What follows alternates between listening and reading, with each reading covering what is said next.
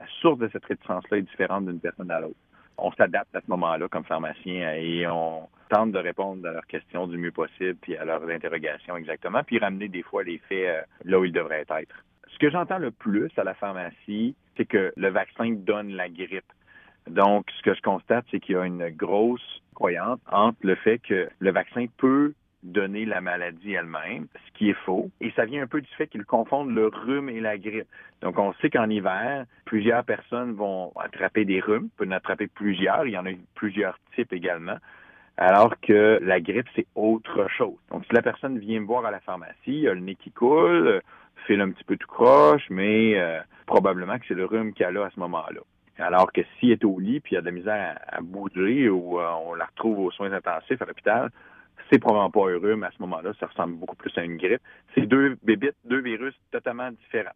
Donc, euh, j'ai tendance à faire des comparaisons, mais euh, c'est deux bébites différentes. Nous sommes en pleine saison de froid, de grand froid.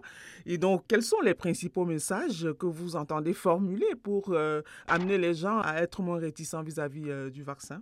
La première des choses, c'est les rassurer sur le fait que le vaccin lui-même ne donnera pas la grippe. Je fais la comparaison un petit peu. C'est comme on dire à quelqu'un, je vais te montrer la photo de cette personne-là. Si je lui montre la photo, la personne n'est pas là.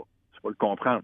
Donc, si je fais un vaccin, ce que je suis en train de faire, c'est montrer à mon corps à quoi ressemble le virus pour qu'il se prépare à la visite de ce virus-là. Et lorsqu'il va y arriver, ben, le corps va pouvoir se défendre. C'est le même principe qu'une photo. Si je montre à quelqu'un, si tu vois cette personne-là, j'aimerais que tu m'avises. Si je lui montre la photo, la personne n'est pas en place. C'est lorsqu'elle va venir, je veux que tu m'avises ou je veux que tu prépares à sa visite. Même principe pour notre système immunitaire. Le vaccin sert à montrer à notre corps à quoi va ressembler le virus. Lorsqu'il va arriver, je veux que tu sois prêt, prépare-toi. Alors, ne pas confondre à ce moment-là le rhume et la grippe. J'ai pas montré une photo du rhume, malheureusement. On aimerait ça, mais il y a tellement de types de rhume différents que la vaccination serait problématique parce qu'il y en a plusieurs, plusieurs sortes. La grippe, il y en a plusieurs sortes également, mais on est capable de cibler ceux qui risquent de venir nous visiter cet hiver, plus.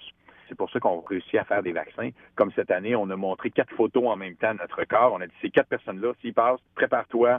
C'est ceux-là que je veux que tu aies une armée prête pour les combattre. Donc, s'ils passent. Donc, expliquer comme ça, les gens comprennent un petit peu plus.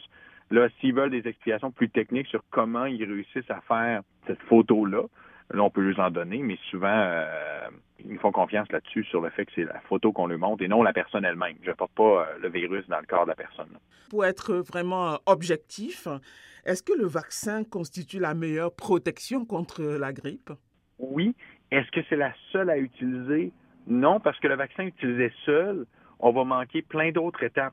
Le fait de se laver les mains, le fait d'avoir, euh, dans notre hygiène de tous les jours, là, lorsqu'on tousse, euh, lorsqu'on a le virus nous-mêmes, de se déplacer, d'envoyer les enfants à l'école, nos autres mesures doivent être également prises à ce moment-là.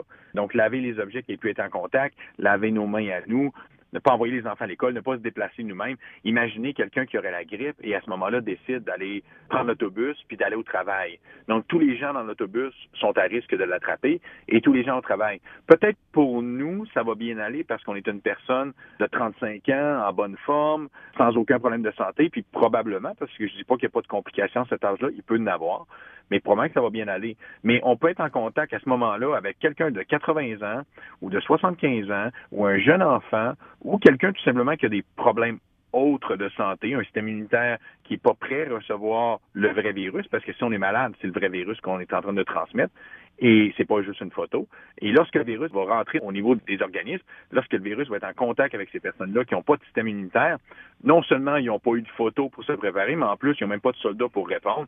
Et ces gens-là qui vont se retrouver à l'hôpital, c'est ces gens-là qu'on va retrouver aux soins intensifs, et c'est malheureusement ces gens-là qui vont décéder.